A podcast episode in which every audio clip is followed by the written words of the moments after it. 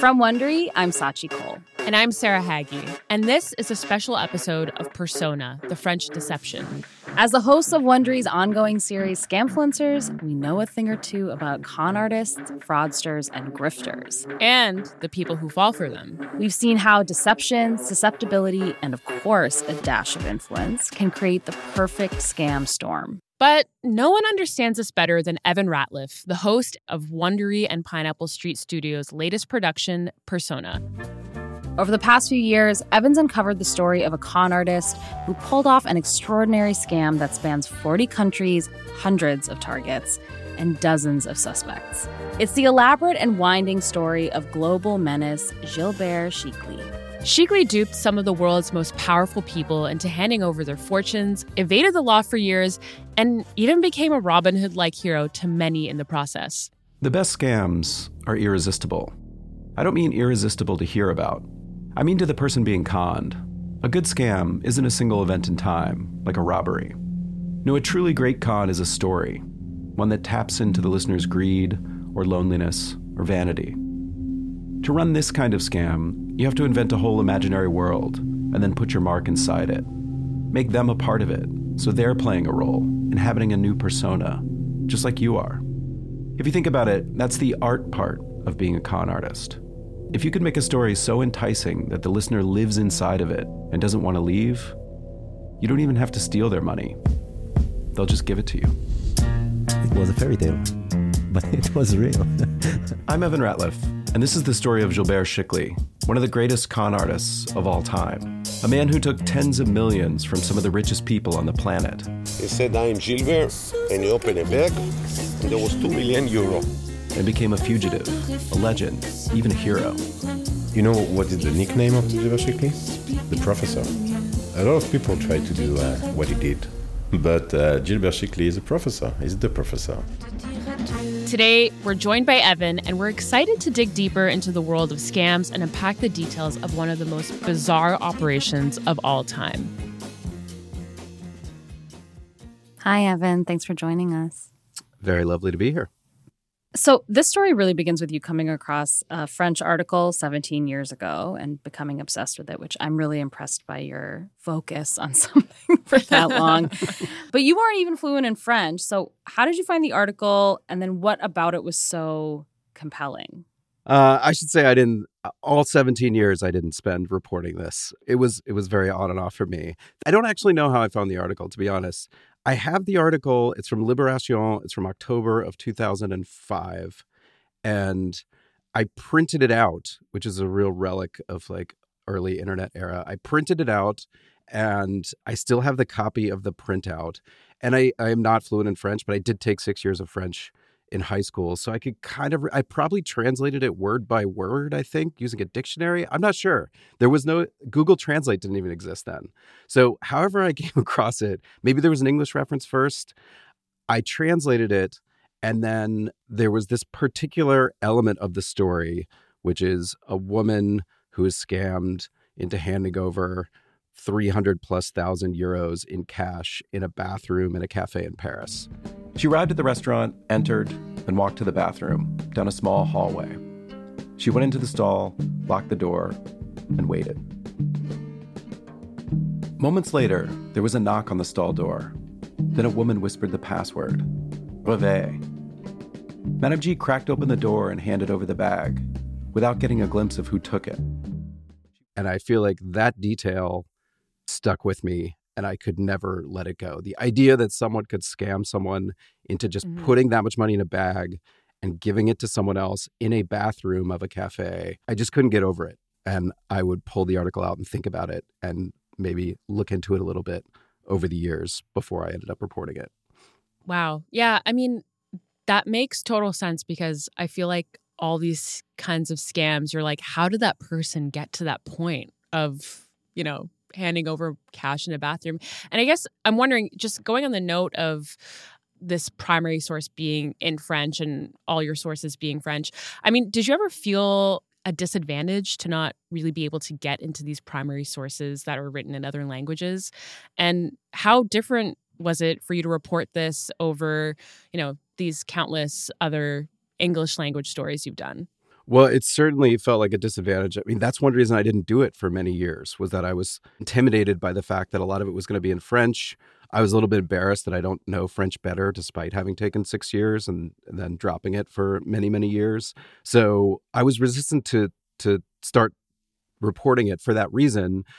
As it turned out, I can actually I can get the gist of a lot of French reading okay, but Mhm. That said, it was still extremely intimidating. In fact, in this story, there were primary sources in Turkish, in Ukrainian, in Polish, in Hebrew, all of which were much worse for me than than the French.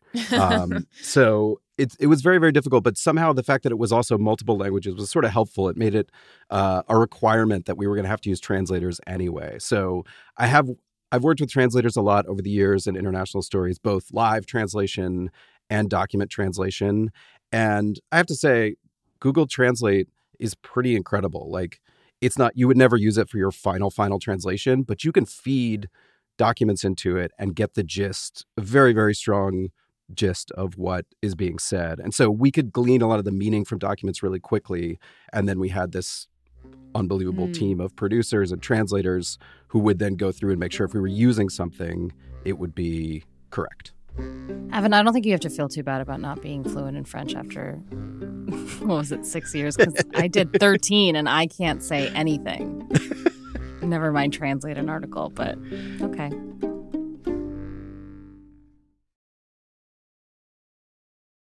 What was the core question in your mind when you were looking into the scam? Like, I feel like when Sarah and I look at these stories, there's always something that we're like, we have to know. So I'm wondering what's the thing that you just had to know?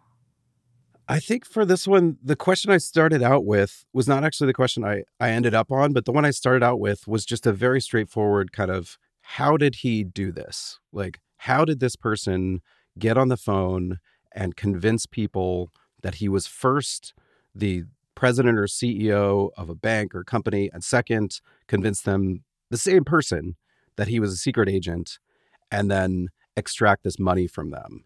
And then there was a sort of second part of it, which is that how did he come up with the idea and how was it able to spread all over the world? Because by the time I was years into it, it was everywhere. I mean, people were copying it and they were doing it in other countries and other languages. And so it was sort of this dual question of like, how did he do it? How did it spread around the world? And then he did it all again, allegedly. So it was kind of like, how is this guy even still out there to be doing this? There were a lot of kind of how questions that were driving the reporting initially. what questions kind of remain about Chikli himself? Like, you know, he's such a mysterious figure. There's so much there about him. Did you figure everything you wanted to out? I definitely did not figure everything that, out that I wanted to know about Chikli, even about the scams, even about how they were investigated, despite the fact that we had access to an unbelievable collection of police documentation on it. I think the biggest question that emerged in the reporting that I didn't have at the beginning was was he actually the person who was the mastermind behind what's called the Le Drian scam, the, the scam in which they impersonated the French defense minister, Jean-Yves Le Drian? And that was a sort of a given in the investigation and the trial and the convictions. And the deeper we got into it, the more that question became a bigger and bigger mystery, even all the way up till till the end. And uh, I'm still left with it. We'll see how people feel about the ending. You know, I have my own ideas about what probably happened, but it's in the end, it turned out to be way more difficult to substantiate who was really behind it than everyone had made out by the time we got into it. What did you know about Chikli and these sorts of scams when you started sort of the reporting journey? I'm curious what you wanted to get out of telling this story. I mean, when I first learned about it, it was new. Like he he had basically invented this thing. So that was part of what was so attractive about it was that no one had really done this before in this way. This this method, this sort of fake CEO, fake president method of scamming people on the other side of the world. And then by the time I started reporting it, I was in a little bit of a different place because it was more than 10 years later. I had actually done a lot of scam stories and what really interested me is like where's the where's the complexity here like most of these stories they all kind of sound the same if you hear the the basics of them all scams sort of sound the same Yeah. and you end up in the same places and mm-hmm. describing them in the same ways But if you can get deep enough in them, they all have these complexities, whether it's the human complexities of the people who were victimized or something about the way the scam works. And so, what I really wanted to do was kind of like try to get inside that complexity and the the kind of messier side of it, which I didn't feel like I could do all the way up until we started reporting in 2019 when there was a there was just another turn in his story that had not existed prior to that. How did the story end up differently than what you imagined at the outset? The, I mean, the first was just this mystery that sort of developed for me. So the the story that the prosecution told in 2020 about Gilbert Chikli was in many ways the same story that he told about himself for years, which was he was a genius. He invented the president scam. He is this larger than life character who's capable of talking anyone out of anything. And therefore, if someone impersonated the defense minister of France and stole tens of millions of dollars, it must be him. And I kind of thought that too. And the narrative that we found, regardless of whether he you think he's guilty at some level or not guilty, it just didn't remotely match that. Like that's that's not at all what the police investigation actually found. So that was one thing. And then a second one was just if you look at kind of big time scams like this or any sort of big organized crime around the world, global organized crime, there's this money laundering element where they use shell companies to move money really quickly around the world. That's the way scammers and organized crime move their money.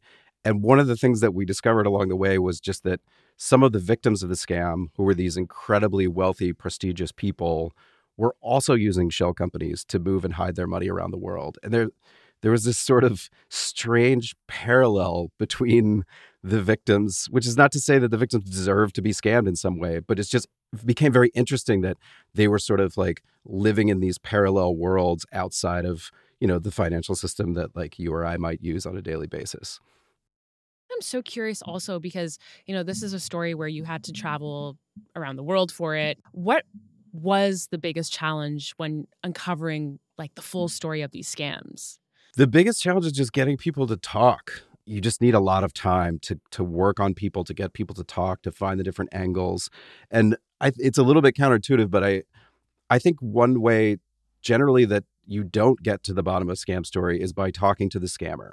Like it's great if the scammer will talk to you but you know con artists are generally like they're not reflective by nature. They're, I mean, they're also liars. yeah, exactly. Fundamentally. Exactly. And they're not really sitting there ready to tell you well, you know what? I'm done with it. And here's why I did it. You know, generally they're just looking for the next angle, and that next angle is probably you and how they're going to tell the story through you. So, my method is usually to try to gather as much massive amount of information around them and then triangulate it. So, from the cops, from the victims, from whoever, and you're just kind of vacuuming up everything you can learn about the scam and then trying to like play that information off each other and try to figure out what what really happens. Yeah. But then in these types of stories, the victims are embarrassed to have given away their money. So they don't want to talk. And we had a list of like 150 targets of the scam, and almost all of them either ignored us, didn't want to talk to us, hung up on us, yelled at us for even contacting them. And in that way, we were kind of like Gilbert Chikli. We're just like calling these people over and over, just like, please, will one of them pick up and and and oh, talk oh, wow. to us? And then but usually you could get the investigators. Usually the cops who have cracked some scam really want to talk about it. And that was the unique challenge of this one was that a lot of the most of the investigators, particularly in France, did not want to talk about it. And this itself was somewhat of a mystery. I, I would rail against it for months and months. Like, why don't they want to just brag about what they did? And then when we got the police files and we started reading the police files, I don't know why they didn't want to talk. I can only speculate, but one possible reason is that most of the things that they got, they just totally lucked into. Like there wasn't this sort of like gumshoe police work that led to the convictions that happened in the case. And I wouldn't want to talk about it either if I were them. I feel like we've realized that with some of our episodes where we're like, I guess they did a reverse Google image search. well, speaking of information, one of the big pieces of unraveling the story had to do with this treasure trove of documents about the scam and the investigation called the Tiger dossier. So I'm curious how you approach digging into this big archive just as a reporter, it seems daunting.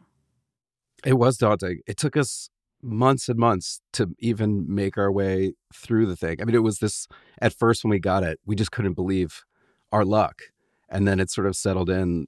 How are we possibly going to look at these like 25,000 pages? We created a system that involved a bunch of spreadsheets about each of the archives that keep track of where things are. So that was sort of the actual nuts and bolts daily reporting of it was like you take 50 and I'll take 50 and we'll at the end of the week we'll check out our spreadsheet and then we'll take 50 more. Oh my god. And I'm guessing so much of that is like pretty boring information. so boring. Not just boring but like completely irrelevant because what yeah. they would do is they'd find like a bank account and it had a payment from someone and they'd say, "Oh, what about this guy?" And then they'd spend 20 documents looking into that guy who actually turned out had nothing to do with it but you have to go through each one and he's got his phone records and his bank accounts and his here's his girlfriend here's where he lives and then all of it was t- absolutely for nothing. Oh wow. You don't really think of the randoms who are like involved in this, these dossiers without even knowing it. Yeah. Um, so given the reveal in the final episode are we ever going to expect a deep dive into sammy tweel and his brother? I mean were they the actual ones involved in the ultimate french deception in your opinion? Well, I have to speak about this very carefully. As far as the French court system is concerned, he's innocent.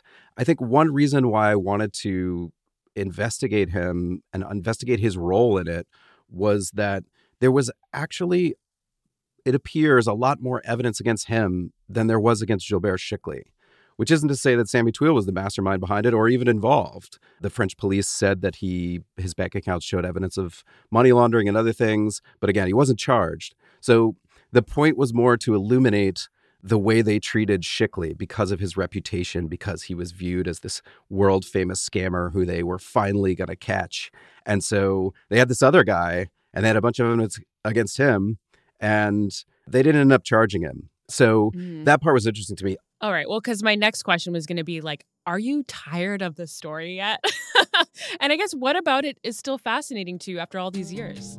I'm not tired of the story. Actually, this story has so much to it.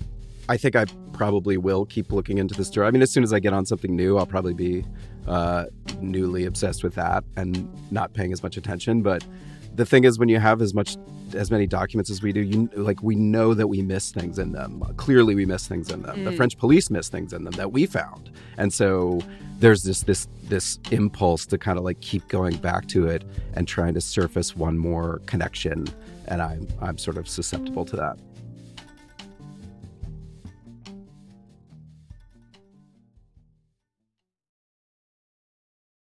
Evan, Sarah, and I talk about this all the time. We feel like we are in the golden age of scammers. They're fascinating and then they become celebrities. So I love scams because they make me feel better about myself. But I'm curious why you love scams and why why does it feel like everybody's so obsessed with them right now in particular? I mean, right now there are so many scams and variety of scams. And I think a lot of them are just are age old scams that are being reinvented in the modern world in different ways. But I think there are truly unique things about our era, one of which is that you can just scan people on the other side of the world. So mm-hmm. the idea that you can kind of reach through your computer and scam a company or an individual person who is from a different culture, who even speaks a different language is is remarkable. And I think there are all kinds of interesting systematic and inequality aspects to that which isn't necessarily why people love scammers. I think why people love scammers is that when you hear a scam story, you can kind of identify with the con artist and you can identify with the victim. Like with a con artist, you can sort of say, Oh, could I be that manipulative? Like you can be wowed yeah. by how good they mm-hmm. are at it and say, like, wow, what would it take to kind of just treat people that way? And how can you operate in society if you're that manipulative? And the other side is there's this sort of like Schadenfreude impulse where you're sort of like, wow, how could you be that gullible to mm. fall for mm. that thing? And I think you know we're all a little susceptible to that. I, uh, for my part, I think I really like scams that, tr- at least in the attempt to tell them, they like illuminate some larger systematic issue.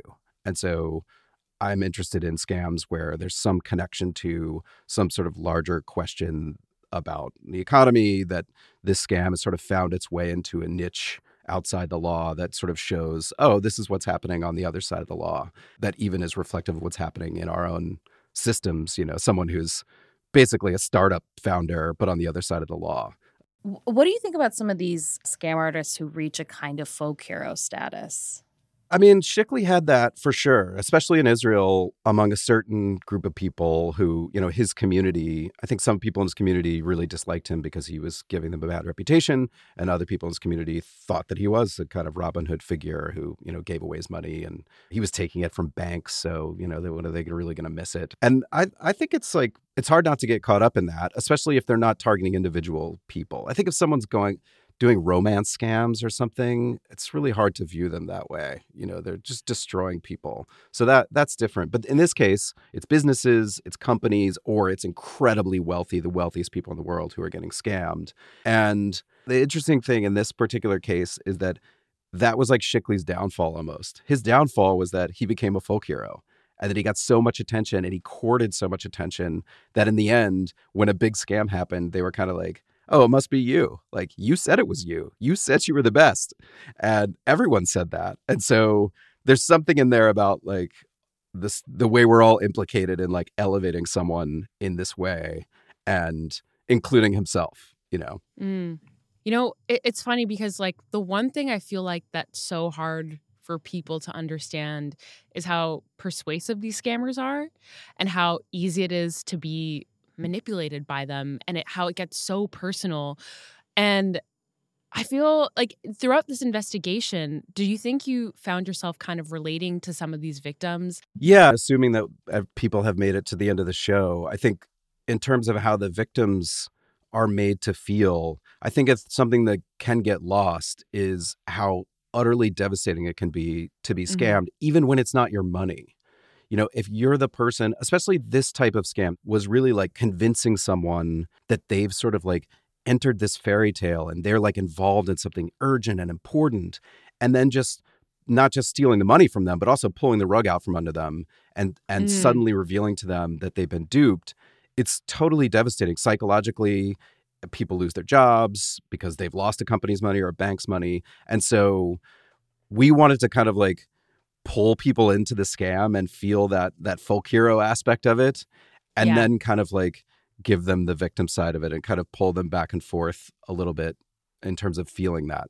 Yeah. I mean, you mentioned the internet being like a newer factor in these scams that are so far reaching. I guess I'm wondering what do you think about the intersection of like scammers and influence? Because like a lot of the ones we've covered are people who their scams are totally undone because they're just addicted to this attention and adoration and this power. So I guess what do you think about this as kind of their fatal flaw for a certain type of scammer? Yeah, I mean, I think the the main thing that I have learned in doing these scam stories over the years, the big one, bigger ones, is how little they are about money. Like they're not actually mm. about money at some point. Maybe they are at the beginning, but this sort of the typical thing you would say with a criminal in a crime story is like, oh, a drug dealer. Well, you made $10 million. Like, why didn't you just retire? You know, just why didn't you just quit yeah. and live off your money or you live, made $100 million or whatever? And that, that, you, it seems like it applies to these scammers too. Why don't they just quit? They did it, you know, Chikli did it. But then it doesn't apply because there are these like compulsions at work which sometimes are the same compulsions that lead people to want to get attention and you know go out on social media or go into the media and brag about their scams or like be very visible but they aren't really driven by money in the end like money is a part of it but that's not really the reason why they're doing it which is why they never quit. They don't quit because mm. they're after something else which probably can never be satisfied. Are there any common misconceptions about the victims of scams or even about scammers themselves I feel like we hear some of them in the show. Like people send us DMs and they have lots of opinions about people who got got. But what do you think? Yeah, everyone has always has opinions, and I mean, for me, the big one of the big ones is that the people who get scammed are gullible. You know, that's I mean, it's very easy to see them as gullible that they just fell for a trick you know, a trick Mm. like a street scam where someone comes up to you and it's like, my car ran out of gas. You know, I need 50 bucks and there's a gas station around the corner. And you fall for that. You're like, oh, I'm, I'm so dumb. Like, I didn't interrogate that. But like, the reality is, our impulse is to trust people. And in these big, elaborate cons, these are not people who just fall for any old thing. They are actually like oftentimes educated professionals or people who are successful in their careers or they might be unbelievably wealthy and successful. But what happens is like the talent of the scammer is to sort of create these set of conditions to cause that type of person to ignore what they're seeing right in front of them, like what their initial feelings are about what they're receiving, they cast them aside. And that's like, that is the genius of a good scam. Yeah, that makes a lot of sense. I've definitely fallen for the oh man, like my car broke down, got 40 bucks. I'll, I'll give me your number, I'll pay you back. Cuz I'm also like they're asking for 40 bucks, they probably need it. yeah, me too. But also, Yeah. you might say like, uh, if they're if they're willing, I'm, sometimes I'm like, if they're willing to like put on this show and talk this up in this way, even if it's not true, I don't know, they kind of earned it like a like Yeah, a performer. exactly You know, they did a great job. Yeah, it's happened to me too many times.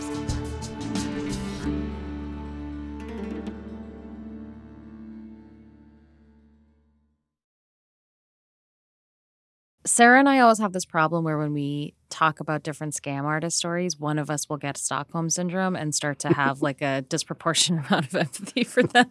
So I'm curious, like as you report on this, how does your empathy change? How does your sympathy change for the scammer? D- do you develop a weird kind of fondness? I mean, maybe I'm just telling tales out of school, and me and me and Sarah are very sick, and we need to go to the hospital. But you know, here we are. I I personally think it's okay. I mean, criminals are human beings by their nature, unless you're getting scammed by some automated system. There's a human being there, and it's okay to have empathy for human beings when you come to understand more about them. I mean, there's a guy in in Persona who who we call Lucian, this Romanian guy, who got caught up in committing a scam a little bit like against his knowledge and against his will at the beginning, but then kind of stayed with it. And he's an incredibly fascinating person to me and interesting and amazing at telling his own story, which is not to say that he is blameless. And I, he wouldn't say he was blameless, but I think he also ended up in a horrible Bulgarian prison. And I feel like it's okay to have empathy for that. And it's even okay to say, wow, that scam is unbelievably clever. Like it's just very, very smart. And the person behind it is incredibly creative. I don't, I think you can do that without saying the people are blameless or scamming's okay or Mm. I don't care about the victims. Like, I think that you can hold both those ideas in your head. Yeah, that's good to hear. So we're not crazy. I'm like, okay, I feel a little better. Actually, one of our upcoming seasons of Scamfluencers is someone who you know very well, Hushpuppi. Hush puppy. And you've written two insanely viral deep dives uh, about the Nigerian fraudster turned global influencer for Bloomberg. And the story, I guess, has it started like a, a bidding war in Hollywood. So what I'm wondering is, how did you first hear about him, and what made him such a compelling character to you? So I heard about Hushpuppi the way everyone else did. Hushpuppi is a classic, like one day international story. So he got arrested in Dubai. It was this big raid in Dubai, and he got sent back to the U.S. And it was sort of like it was on CNN, and it was it was in all over the news because he's an Instagram influencer. The Nigerian Instagram celebrity, who was arrested on multiple fraud charges for crimes committed in different parts of the world, boasted about his wealth and expensive possessions on social media, claiming he is a successful businessman. He has millions of followers, borderline real high profile celebrity in Nigeria, and interacting with, you know, all kinds of major, major pop stars, sports stars. He was huge. And so when he got arrested, it was a big story. I happened to latch on to that story because I was interested in this type of fraud called business email compromise, which is actually, in a way, it's derivative of Gil- Gilbert Chikli's scam. It's like, it's a it's a more advanced version of the president scam, which Gilbert Chikli invented. So I was kind of interested in that, but but business email compromise, you could tell from even the name, is like it's boring. Like it's by its very nature, Yeah. it's boring. It's not talked about a lot, even though it's huge. It's the biggest scam in the world by far, cyber scam. And so Hushpuppi was alleged to have participated in business email compromise scams. That was the allegation that he had secretly actually been making his money not as an influencer, but in BEC scams, and then lavishing that money all over the world and living in a penthouse in Dubai and buying the nicest designer clothes and Rolls Royces and flying on private jets, all paid for by these scams. But he also had this incredible like online persona that people were obsessed with and loved. Penthouse, rooftop, Palazzo Versace. And that combination, I mean, there are other scams like that, but I've never seen anything like that. Like someone who is that out in the world, pushing themselves as an actual influencer, but in fact is running a dark scam behind the scene, many, many scams behind the scenes. Yeah, there is something very beautiful about the Hushpuppi story where you're just like, why are you posting that? And he was also very good at Instagram. Yeah. Like he was a legitimate influencer, which is the craziest part. That's what I love about him. He was good at it. And also, if you look at him closely, it really shows you the extent to which, like, being an influencer, people who are not, you know, don't care about influencers would sort of say, like, oh, yeah, they're just famous for being famous, or they just take pictures of themselves. Like, it was work. He was w- working at influencing and he was talented at it and he got better and better. And like, he was rewarded for it it just happens to be that he also was running a massive money laundering operation that was unrelated to him being on Instagram. See? Stockholm syndrome. I'm like, oh, he's- He's amazing. God, that's a disaster. Evan, I wanted to talk to you about your scam performance that you did in in 2009 for a Wired article. So you went on the run, as one does, and then you offered a cash reward of five grand for whoever found you. Why? And also, how did this come about? This idea came about because I wanted to write a story about people who fake their own death. And very interested in people who fake their own death. I still am. And the problem with that interest is that uh, if they're successful at faking their own death, you can never find them because they succeeded and they're off in the world being someone else. If they failed, the, generally the story is like pretty short. Like they get caught really quickly. Sometimes they last 20 years or whatever, but it, ultimately it was like I couldn't get those people to really talk about how it happened. So the idea was that, well, what if I did it? And it was started as a kind of joke. What if I faked my own death?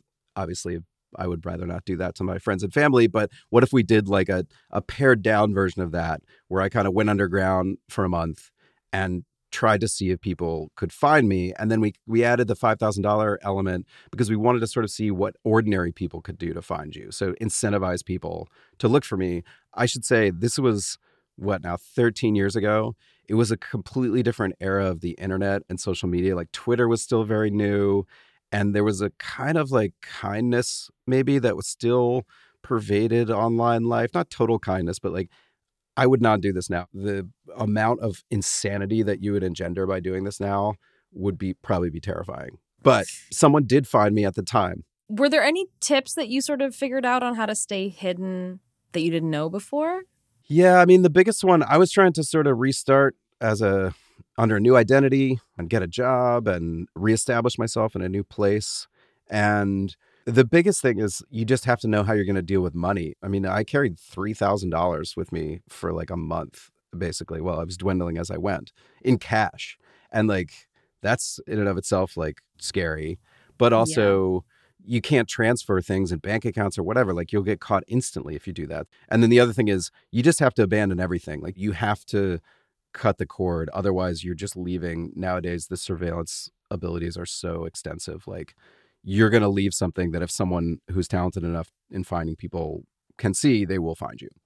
How did this inform your understanding of people trying to, uh, you know, avoid being investigated or the police? Has it changed how you report out your stories? It has in that what it feels like a disadvantage to criminals and to some extent to all of us because we are now subjected to a surveillance society is like an advantage to uh, to a reporter in some ways not saying like spying on people but like to give you a kind of trivial example like people go on linkedin like i have found so many people on linkedin And it, it astounded me at first. I found a contract killer on LinkedIn who I'd Yeah. been looking for. And Yeah. he just had a LinkedIn profile. And I sent him a LinkedIn message and he responded to it. You know, like the way that we've invested our lives so into into digital properties. And you can imagine, like, I didn't even have like a subpoena to like contact LinkedIn and get it. I mean, you can imagine what law enforcement can do, obviously, but like just your ability to kind of go find people is sort of incredible now, which now it uh, astounds me when I can't find someone, which we couldn't sometimes for Persona. We, could, we just couldn't find someone or they wouldn't respond. But yeah, that's the main thing is like people are leaving these digital trails everywhere. And if you are good at looking for them, like you can find an incredible amount without ever picking up the phone. I am so curious about this him. I'm like, was he posting like inspirational LinkedIn posts? Are you looking to hire one, Sarah? Are you no, mad at me? I just think it's LinkedIn is such a It's the worst weird place in the pl- It's the worst place, and to imagine like a non-inspirational person using it earnestly is insane to me. Okay, Evan, last question before we let you go. What is a big scam that you haven't investigated yet, but you want to dive into next? Well, there are a couple I can't talk about because I want them to be mm-hmm. mine, all mine. Right. I don't want to give them away. What's a non embargo? I will say, scam? in general, that this will be obvious to anyone who pays attention to it that cryptocurrency is an extremely scam rich environment. It is one of What? the No, Yeah. shock. You're telling me crypto's a scam? no, I'm joking. Even whether or not, even if you do or don't think crypto itself is a scam, it has produced the most scams in the shortest period of time than like the invention of paper money or something. Like it's Yeah. it's just like you could throw a rock and hit a scam. And so I may throw a rock and try to hit a scam that hopefully it's like touches on some of the things that we've talked about here. Oh, I'm so excited. I uh, I don't understand anything about crypto. I'll stick with my real money, but I do want to know more. Evan, thank you so much for joining us. It was my pleasure. Thank you very much for having me on.